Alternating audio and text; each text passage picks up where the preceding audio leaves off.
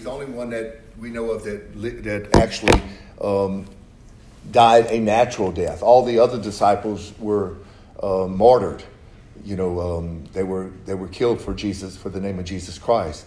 But John was the last one uh, surviving out of all the disciples, and this is the last book in the Bible.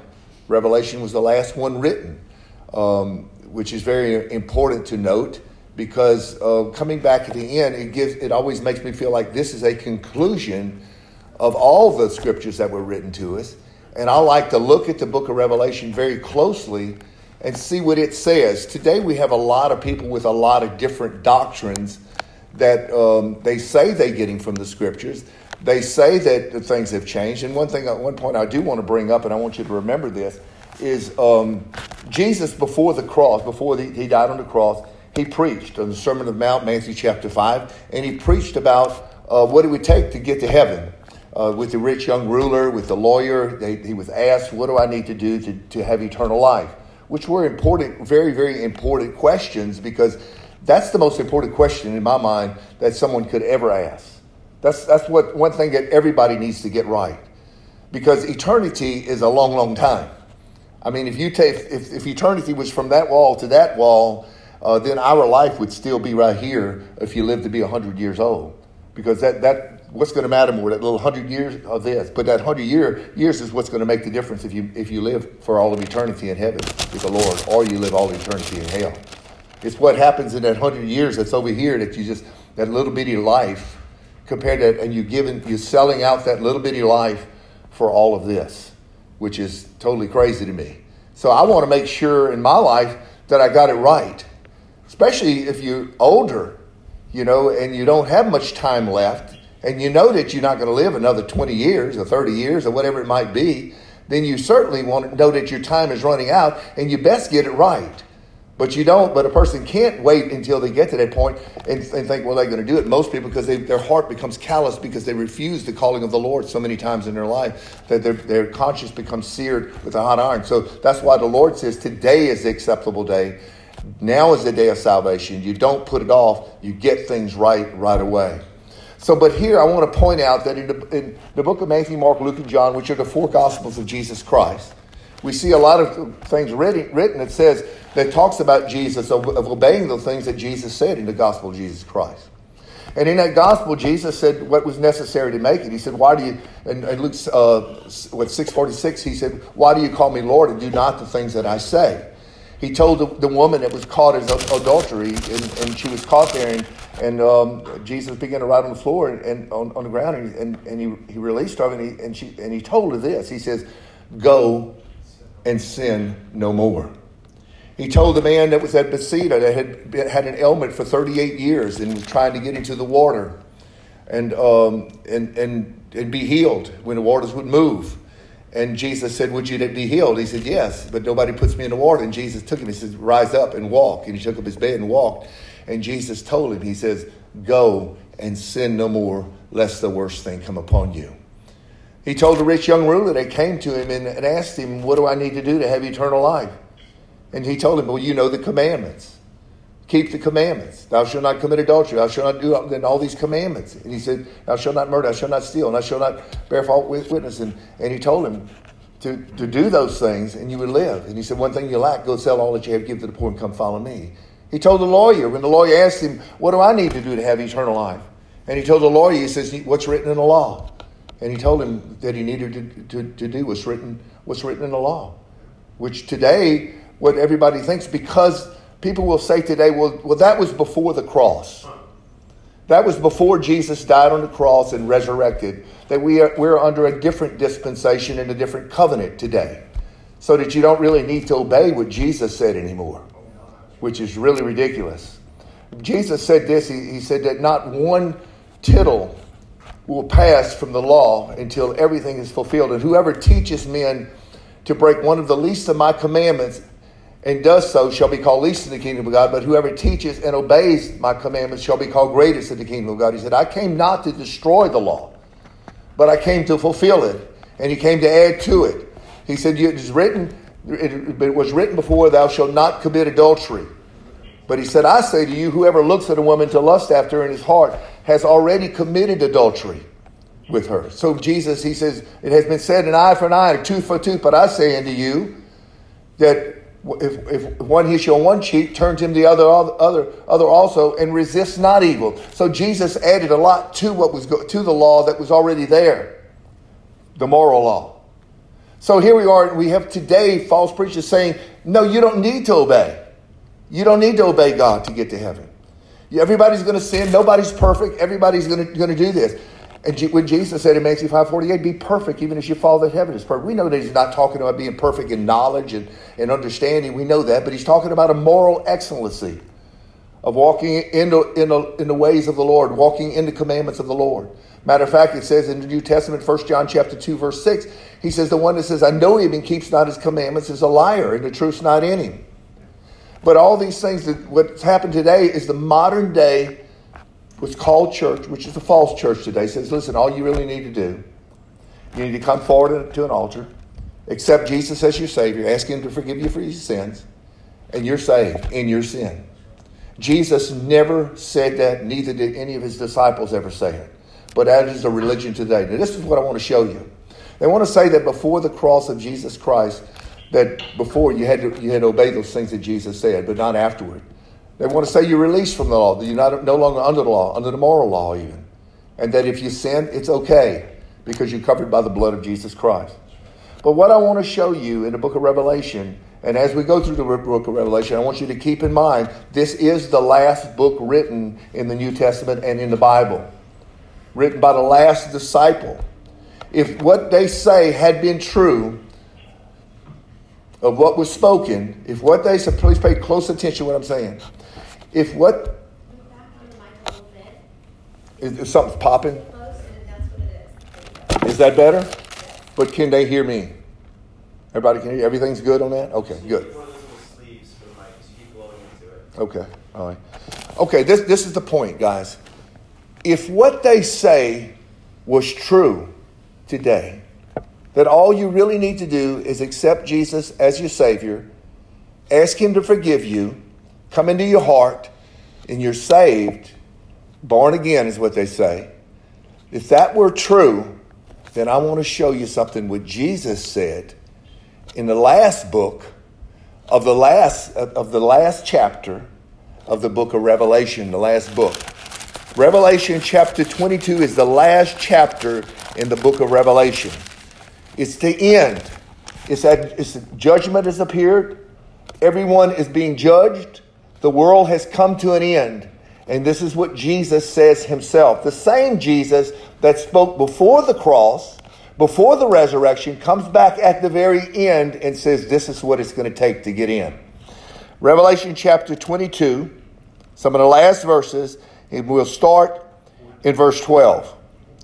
He says, And behold, I come quickly, and my reward is with me to give every man according as his work shall be. Now, I want you to pay close attention because you will hear these words again, I promise you. You will hear these words again, I promise you. Some of you will hear it sooner than others will hear it, but everyone will hear these words. So now you have time today to prepare your heart for these words that he's going to speak to you. He's going to say, I want to know, I'm going to judge you according to how you live, of what you did. Not by going forward in an altar, not by accepting Him, but, but what you did in your life. He said, I am the Alpha and the Omega. I am the beginning and I am the end. Listen to this closely, verse 14. Blessed are they that do His commandments. Well, I uh, well, today they preach you don't need to do his commandments to get to heaven. They preach all you need to do is do the other.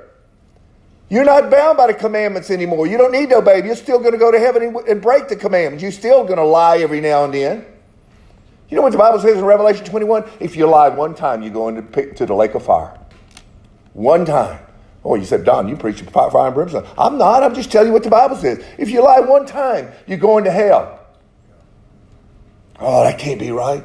Oh, the masses don't t- say you're not. That's what the Bible says. Read it. Revelation 20, 21, verse, what, 7? Verse 7. He said they go to the lake of fire. But he says, but they say, they say, oh no, you don't need to do that. Why? Because that's the, that's the message of the enemy.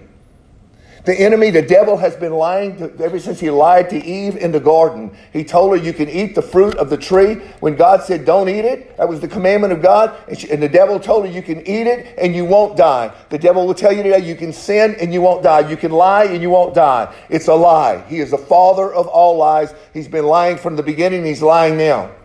You say, Why do you keep saying this? Because it's important. Because it's worth repeating over and over again till somebody gets it and, and their life actually changes. This is the message. If, if, if what they are saying out there were true, why would Jesus come back in the last chapter and say, This blessed are they that do his commandments? That they may have the right to the tree of life. When you eat of the tree of life, remember it was in the midst of the garden. When you eat of the tree of life, you never die again. That's why God took Adam and Eve out of the Garden of Eden so that they wouldn't eat of the tree of life after they had sinned, because then they would have never died again. But you're going to eat of the tree of life. The tree of life makes you young again and makes you, gives you a new body, and you never die. He said, But those who keep to my commandments, they're going to eat of the tree of life. Look, and look what he says, and may enter in through the gates into the city. They're getting in. You keep God's commandments, you're going to get in. What if you don't keep his commandments? You're not going in. Simple, right? That's the requirement to get in. For outside are dogs. And source, I don't mean literal physical dogs. It means like, like, like those that are uh, unclean, those that didn't walk with the Lord. Sorcerers, whoremongers, murderers, idolaters, and whoever loveth and makes a lie will not enter in. That's why the book of Revelation is so important. People don't see it. They think, oh, well, I just believe what my pastor tells me. Or I just believe what, what history tells me that someone. Man, it's right here. It's real clear. Just read it. If you think you messed up in the middle of, of somewhere there, Jesus is saying the same thing he said before the cross, before the resurrection, as he says after the cross and after the resurrection. It's the same message. His message never changed. Obedience is necessary for salvation. Without obedience, there's no salvation. Without obedience, there's no getting in. So, oh, Don, you always preach the same thing. Well, once you get this, we'll move on. This is important, extremely important. Now we can start in Revelation chapter 2. Go to Revelation chapter 2.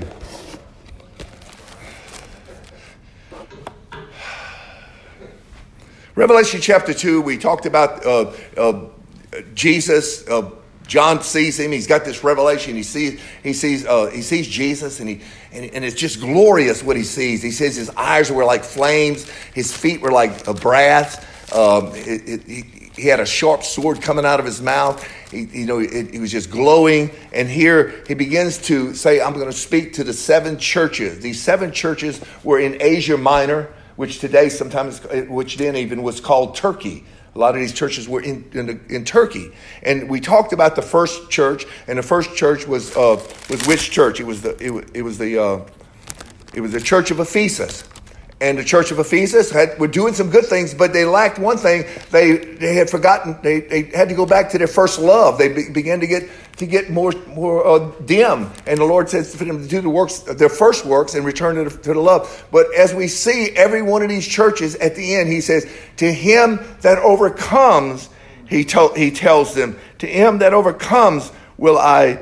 Uh, uh, he says, "I'll give the, of the tree of life to eat, which is in the midst of paradise." We just saw the tree of life. Uh, in, in Revelation chapter 22, and here he's saying, To him that overcomes, I'm going to give the tree of life to eat. What if you don't want to overcome? You don't get the tree of life. Then we went to the church of Smyrna last week, and uh, the church of Smyrna was, was, that church was doing good. They were walking in obedience to the Lord. The Lord was uh, encouraging them and, and happy with them, and they, they were standing up, and some of them were being killed, and some of them were going in tribulation, and some of them were going to prison for the Lord. Some of he said, you know, Satan will throw some of you in prison. And, but, but hold fast because I have a crown of life for you. Even to death, hold fast. Don't let go. So here we are today in verse 12. We're going to start in verse 12. And to the angel of the church in Pergamos, write, which is in Turkey, these things saith he which hath the sharp sword with the two edges. Who is that? Who's the one with the sharp sword and the two edges? Look at verse 16 of chapter 1. This is when, when John was seeing Jesus, and he would describe what he saw. And he said in verse 16, he had in his right hand seven stars, and out of his mouth went a sharp two edged sword, and his countenance was as the sun shining in his strength. So this is talk. Jesus is speaking here.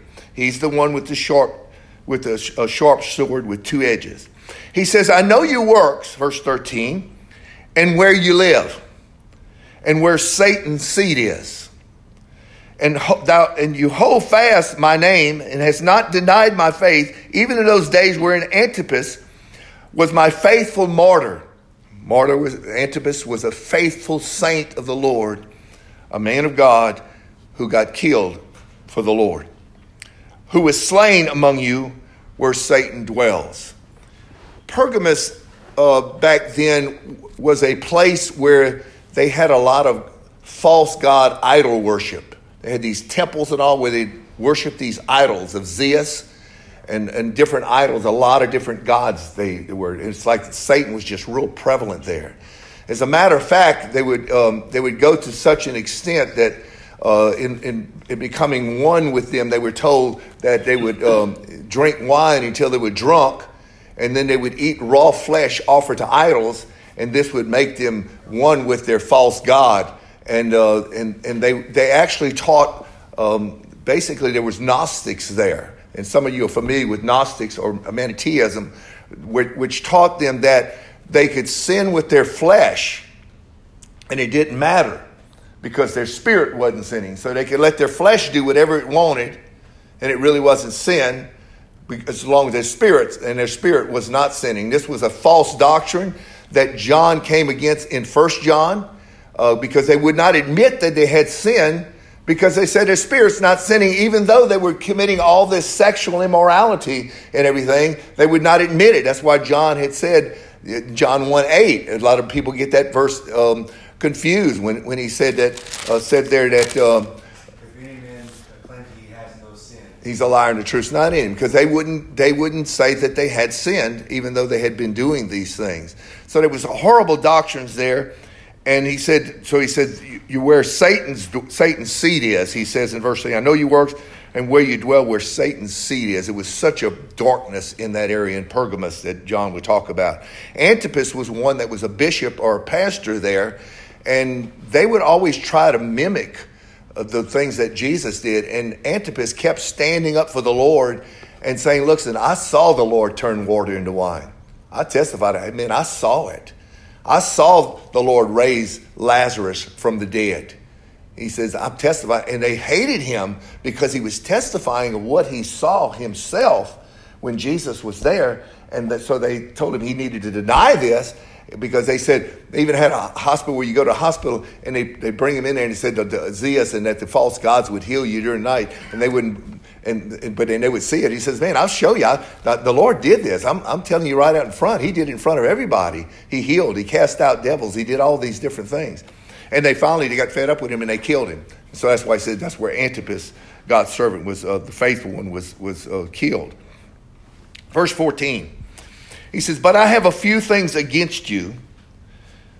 Because thou hast there them that hold the doctrine of Balaam, who taught Balak to cast the stumbling block before the children of Israel, to eat things sacrificed to idols, and to commit fornication. Who knows the story of Balak and Balaam? Anybody know the story of that? Let's go back to the book of Numbers. Let's talk about that a little bit. Chapter 22. The children of Israel were going through the wilderness. God had brought them out of Egypt. They had crossed the Red Sea. They had seen the miracle of God, how the Egyptians had drowned in the Red Sea and God had delivered them. God had rained manna down from heaven. He gave them water out of the rock. They began to, they, they saw miracles. God was destroying the enemy wherever they went. They, they usually Israel would go through and they needed to pass through because they were on their way to the land of Canaan. Remember the land of promise, the land that flowed with milk and honey, a prosperous land that God had promised them.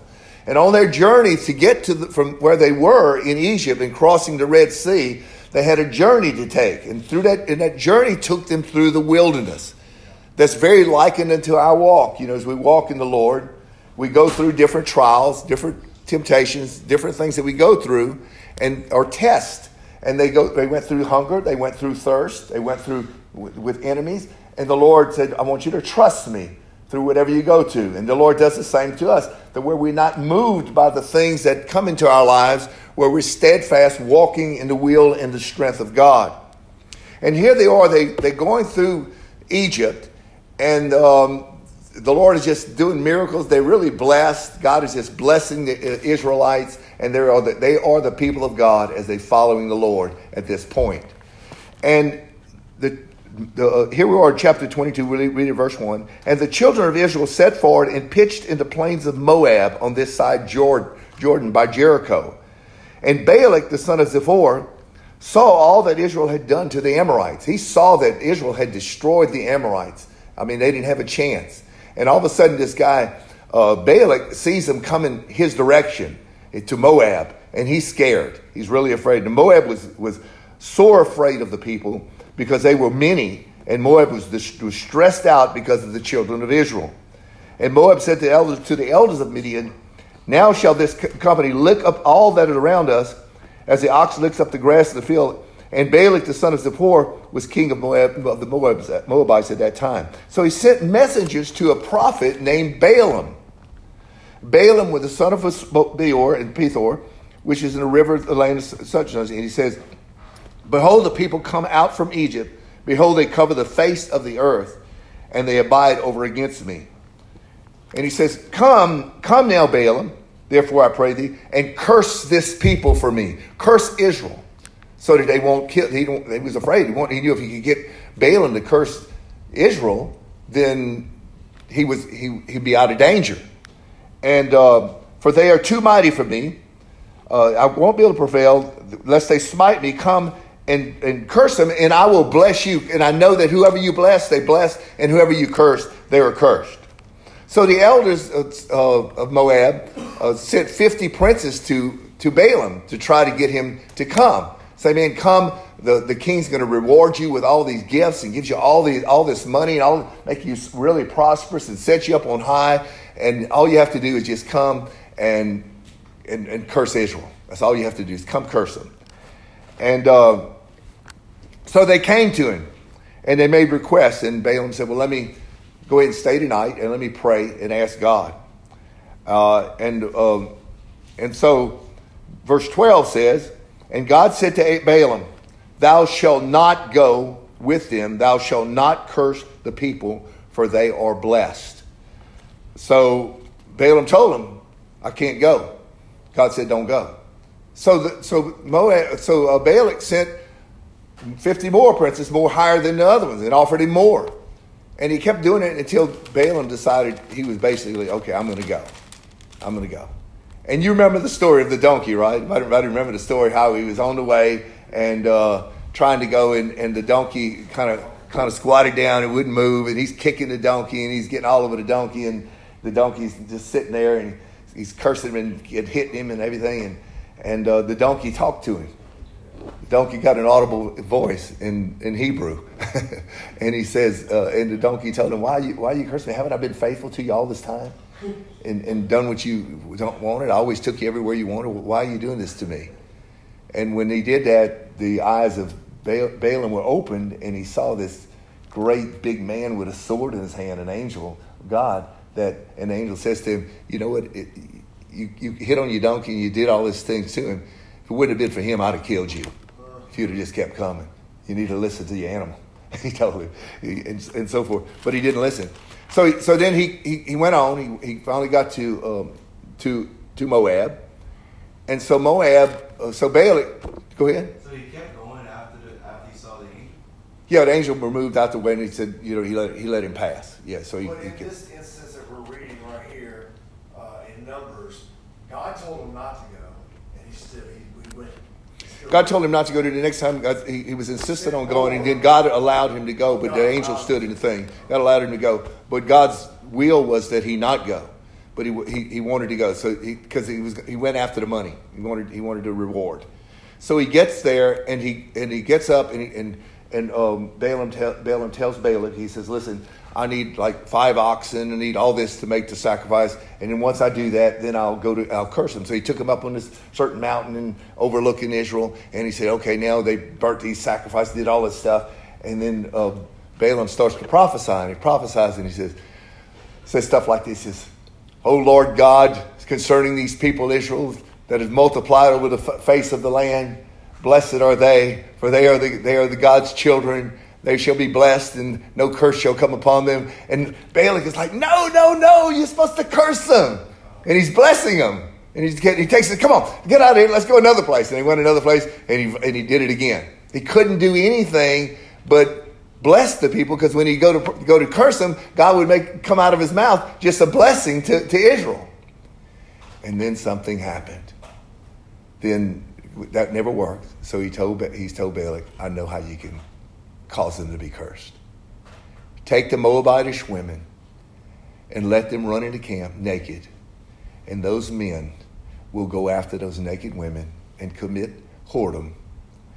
And those women will lead them to the temple, to their temple. They'll eat meat offered to idols, and they'll sin against God. And when they sin against God, God will curse Israel. He said that's what will happen. He said he sent a stumbling block to Israel, is what Balaam, Balaam did, told him to do, and Balak did it, and he rewarded Balaam for what he did. And God cursed Israel at that time, and many, many Israelites got, got, got killed. God was bringing a plague on Israel because of what happened. And this, and this one guy, he saw there was a there was an Israelite man that was bringing one of the women over from the Moabites, and they were running through the camp. Um, and when when he saw him, he went after him with his spear, and he shot the spear through the man and the woman and killed both of them, and that stopped the plague that God was bringing upon Israel, and uh, and the plague was stopped. But here we are in the book of Revelation. Go back to the book of Revelation, chapter two, just to give you a little bit of understanding what was going on. He says here that they were teaching this doctrine of Balaam. The doctrine of Balaam was you couldn't get them anyway. They were teaching that them that it was okay for them to commit fornication that they still were Christians and eat meat sacrificed to idols. Do you remember in book of in Acts chapter 15 when the, when the, when they were concerned because the Gentiles were coming to salvation? That's when Gentiles were first coming in, and they were and, and they said, and, and the commandment was it to tell the Gentiles to not eat things sacrificed to idols, to avoid blood and fornication. Stop that they can't do that. But here, this doctrine, a teaching them that it's okay to do that. It's okay to sin with your body, but not, but not with your spirit. And that's the doctrine. Said uh, Wes, did you want to say something, brother? Good to see you. Yeah. Uh, if you want to go over and tie it in with Jude, because it says they ran in the way of Balaam. Same type of ordeal I'm driving right now, but I think that would be a good connection. Yeah, that's good. Yeah, he said in the book of Jude, if you go to verse uh, 11, it says, Woe unto them, for they have gone in the way of Cain and ran greedily after the era of Balaam for reward. See, Balaam got a reward from Balak for, for, for causing Israel to sin, to cast the stumbling block, and perished in the gainsay of Korah. That's what Wes was talking about. Good, that's a good scripture there for it as well. So here, there's these doctrines, these teachings, and what they were doing, they were telling them it was okay. It's kind of like today. People are saying, well, you know, it's okay. You know, they have people who come come to the church and stuff that are men living with women that are that are not married. And today, in the society we live, it's um, like like they feel like it's okay. They don't even tell them anything about it because they, they tell him they tell him you know what? You you saved in your sin you're fine. You know if you're sinning okay. It's not that big of a deal. It is a big deal. It's a huge deal. Because fornicators in other words sex before marriage if you're doing that you won't you won't make it. You won't make it to this end that we read in Revelation chapter 22 because those are, those are your works and you bring forth better works. And he says no fornicator no no one that commits sex before marriage is going to enter into the kingdom of God. They won't do it you say, "Oh, well, come on, come on, man. You know, you know, hey, that's not mine. That's not me. That's what God said. It's got to stop. It's, like Ben says, it's a distraction. to keep you from the kingdom of God. So it says there, the, children of Israel, verse uh, 14, but I have a few things against you because you, thou hast there them that hold the doctrine of Balaam, who taught Balak to cast the stumbling block before the children of Israel, to eat, sac- eat things sacrificed to idols, and to commit fornication so hast thou also them that hold the doctrine of, of the Nicolaitans. Now, these two doctrines are very similar. The doctrine of Balaam is a doctrine of seducing them. They seduce them to commit fornication. Both these in Balaam in in um, in the Hebrew means to conquer the people, but Nicolaitans in the Greek also means to conquer the people. So they would conquer the people with their false doctrines, and the Nicolaitans, the Lord said He hated that doctrine because they were telling the doctrine taught people taught them that they could sin and they w- wouldn't die or and they would still have eternal life and in their sin. The Lord hates that. What does he say to do about that? The next verse says in verse 16, he says, repent. Repentance is, as we've done videos on and we taught on many, many times, repentance is a departure from sin. To, to he says, repent is the same thing as saying, depart from the sin have a turnaround, turnabout in your life, or else what will happen? If you don't stop doing this, if you don't stop fornicating, if you don't stop the sin, he said, I will come unto you quickly, and I will fight against them with the sword of my mouth. We know what that is. Go ahead, Don. Right, word of God. The word of God. That's right. And remember, remember we saw in Revelation 1, the sword is what comes out of his mouth. You'll also find that in 2 Thessalonians chapter 2, he says when he comes to fight against the, the, the false prophet, he, he said, with, with what comes out of his mouth will kill them. Also in Revelation chapter 19, if you turn there,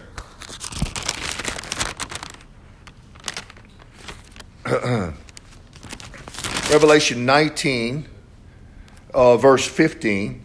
This is when he goes forth to fight, the Lord does, to fight the battle at the end. And it says, And out of his mouth goeth a sharp sword, that with it he should smite the nations, and he shall rule them with a rod of iron, and he treads on the winepress the fierceness of the wrath of, of the Almighty God. So we, we see that what's coming out of his mouth is a sword, and that sword will kill. The next verse is on his thigh. Is that like a, a tattoo or Next verse is what? Where you at? 16? You in Revelation 2.16? 1916. Oh, Revelation 9. Oh, you still in 19. Okay. Yeah, I was just pointing that out in there, uh, Cedric. But, um, uh, and you were saying, what, what were you saying about it? Verse 16.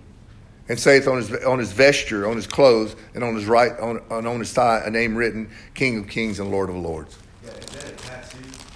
Uh, it doesn't say that it was a tattoo. I just think it's just a name written there. I, that, I'm not trying to be ignorant. I don't think it's a tattoo. I, I think it, it's something that's written on him, that's inscribed on him. Not, not that he went and got a tattoo and put it there, but it's just, it's just written there. Okay. I've heard people ask me that before, so I Really? sure that I, I've heard the same thing. Oh wow! I never heard that. So the sword that he's talking about in Matthew ten, where he says, I've not come to bring peace, but a sword. He's Talking about bringing the word.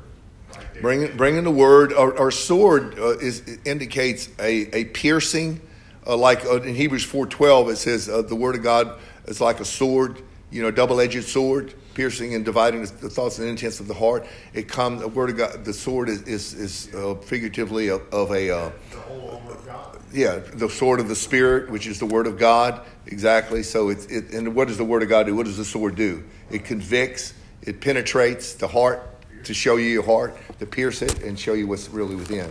So yeah, What is vesture? what is what? Vesture. Vesture is like a garment. Okay, like you put a vesture on as a garment. Um, so, uh, so then he, he says, "I will come and fight against him." I, I want to point out to you what you're going to see here too is he's talking to the, these whole churches, and he's not just bringing out the ones that are doing that, and he's talking to the church like you need to get deal with this. You need to deal with these people that you have in there doing this thing, or else I'm going to come and do this or do that. So it's not just to the individual anyway. Yeah, Kelly. Kelly, did you want to say something? Yeah, yeah. I was just thinking about uh, how he's going to. He says words will judge you uh, in the last day. You know, and judge, my words will judge everyone for every little word they speak. So I was thinking that same thing about the sword coming out of his mouth. Yeah, in John, in John chapter 12, it says that uh, he said, I came not to judge you, of the world, but he said, The word that I spoken unto you, it shall judge you in the last day. That's good, Kelly. This is the word that the Lord said. These words that we read, they are spirit and they are life, and they will judge you in the last day. That's why it's so important that you take the word of God very seriously, because that's what will be our judge at the last.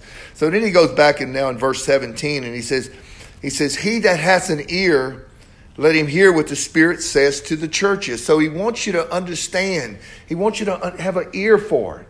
Uh, the scripture talks about those that having ears they do, do not hear, those that have eyes that do not see. Why? Why can't you see or why can't you hear? Because the Bible says in Jeremiah 20, 29, 15, 29, 13, it says, I will be found of those that seek me with all their heart. It, it, it, take, it requires that the Lord becomes the most important thing to that you seek Him with all your. If you just lackadaisia, I don't know, I got plenty of time, I'm, I'm not going to die, and you and you just say, well, I'm just taking a chance, or are you thinking, oh well, I don't know, that's just a bunch of humbug, or whatever it might be that you're thinking in your in, in your mind to put this off. These words will judge you in that last day. You take heed to what He says, because those are the words you will hear again. I assure and promise you, you will hear these words because that's what you'd be, that's what we live by. Uh, verse 17 says, He that hath ear to hear, let him hear what the Spirit says to the churches. Every single church, he says this at the end of all seven churches he speaks to. To him that overcomes will I give to eat of the hidden manna, and will give him a white stone, and in the stone a new name written, which no man knoweth, saving he that receiveth it.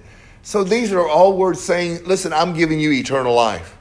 I'm giving you these reward of eternal life. I'm writing your name in a stone. It's not going to be removed. You're going to have this because you walked with me and you overcame sin and you walked in victor- victory. So that, that concludes the book, of the, the, the church of, uh, of Pergamos. Um, so does anyone have any comments or any questions about the book of uh, the uh, churches? Do we have anything, Cedric? Verse 17, the hidden manna. Is there any mystery in regard to why it's hidden? Um, because the world can't receive it. It's hidden to the world. Uh, this manna, you, you receive it. This manna is a spiritual manna. It's like he, he talks about in, in, um, in John chapter 6. Uh, if, you, if you go there, remember the manna that he had there. Let's, let's turn there real quick and talk about that just a minute. John 6.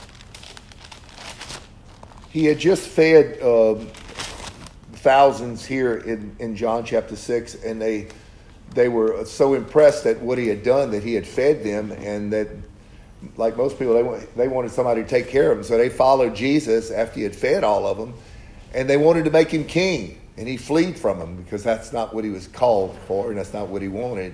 He wanted to preach the, the, the news to all. And he crossed the sea and got away from the people, but they followed him anyway, and they found him on the other side. And they wondered, man, how did you get here? You know, because Jesus had walked over the sea. And um, Jesus told him, he said, you don't seek me because you sought a miracle, but you seek me because of the loaves uh, and you were filled. You're seeking me for the bread and fish. And some people just think they want to follow the Lord so they can get something from God, or they want to do do good because they want to get something, you know. And we talked about that in this morning in uh, First Timothy chapter six about those who preach gain as godliness. They want to they they want to get something instead of just really want to follow the Lord for what they are, what the Lord is. And he says, "Labor not for the meat which perishes, but for the meat which which um, endures forever." Uh, that the Son of God will give you. And he said, What work must we do? And he says, This is the work of God, is you believe in the one whom the Father has sent. Then they say, then Jesus said uh, to them, uh, they, they said, Oh, ever give us this manna, this bread from heaven. And Jesus said, I say unto you, Moses gave you not that bread from heaven, but my Father giveth you the true bread from heaven. For the bread of God is he which comes down from heaven and giveth life unto the world. So the, the manna there, Jesus said, I am the bread of life. He said, He's the bread. He's the hidden manna. So if you're getting the hidden manna, you're getting Jesus.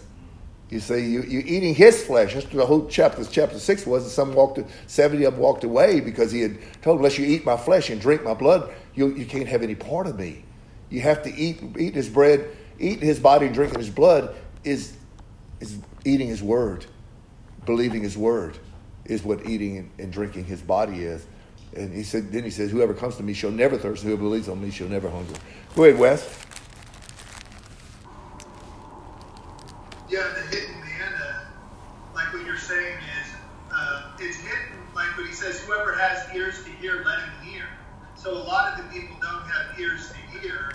And like in Matthew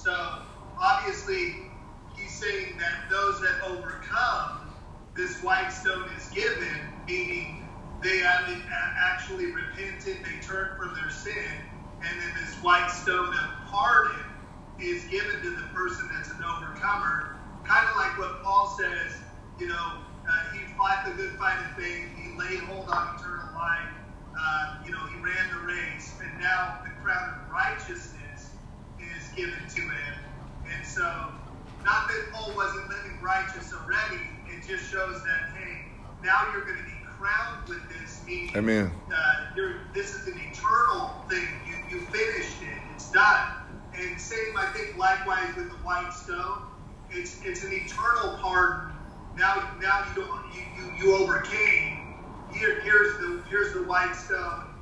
Now now that your life before is going to be remembered. Amen. Thank you, brother. Okay, any other questions on Pergamos? The Church of Pergamos. So this is three churches, okay, so far, right? We did the Church of Ephesus, the, the, the church, the, uh, the Church of um, of, uh, of uh, what was that second one? The Church of uh, Smyrna, and now the Church of Pergamos. So out of the three, we had one church that walked righteously, and the other two that, that had problems in it. And now we're going to the fourth church. Okay, uh, we're gonna we're gonna go through this because it's very similar, the fourth church to, to the third church. So we're gonna go through it a little bit faster. So I'm gonna ask um, if if you don't mind, um, Don, would you read uh, from verse verse of the church of Thyatira from verse 18 to um, to verse uh, 29. Okay. Now to the angel of the church in Thyatira. Thyatira, Mm-hmm. uh, right, these things saith the Son of God, who has his eyes like unto a flame of fire, and his feet are like the fine brass. I know thy work and charity and service and faith and thy patience and thy works, and the last to be more than the first. Never, uh, notwithstanding, I have a few things against thee, because thou hast suffered not, uh, or hast suffered. Yeah, you've allowed Jezebel. Yeah. Yeah, woman Jezebel, which calls herself a prophetess, to teach and to seduce my servants to commit fornication and to eat things sacrificed unto idols. And I gave her space to repent and her fornication, and she repented not. Behold, I cast her into a bed, and them that committeth adultery with her into great tribulation, except they repent of their deeds. Keep going. Yeah. Okay. And I will kill her children with death, oh my. And uh, all the churches shall know that I am uh, he that uh, searcheth the reins and hearts, and I, I will give them unto everyone uh, of you according to your works.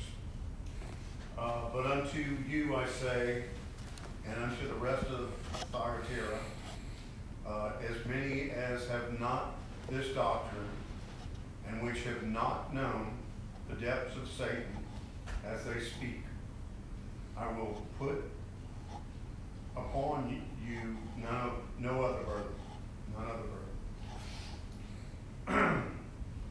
But that which ye have already hold fast uh, till I come, And he that overcometh and keepeth my word unto the end, to him will I give power over the nation. And he shall rule, rule them with a rod of iron, as the vessels of a potter shall they be broken to shivers, even as I received of my Father. And I will give him the morning star. He that heareth hath, a ear, an ear, let him hear what the Spirit saith unto the churches. Thank you, Don. So here we, we, we have the church of Thyatira, and uh, the church was doing some good things again, but he had a few things against him.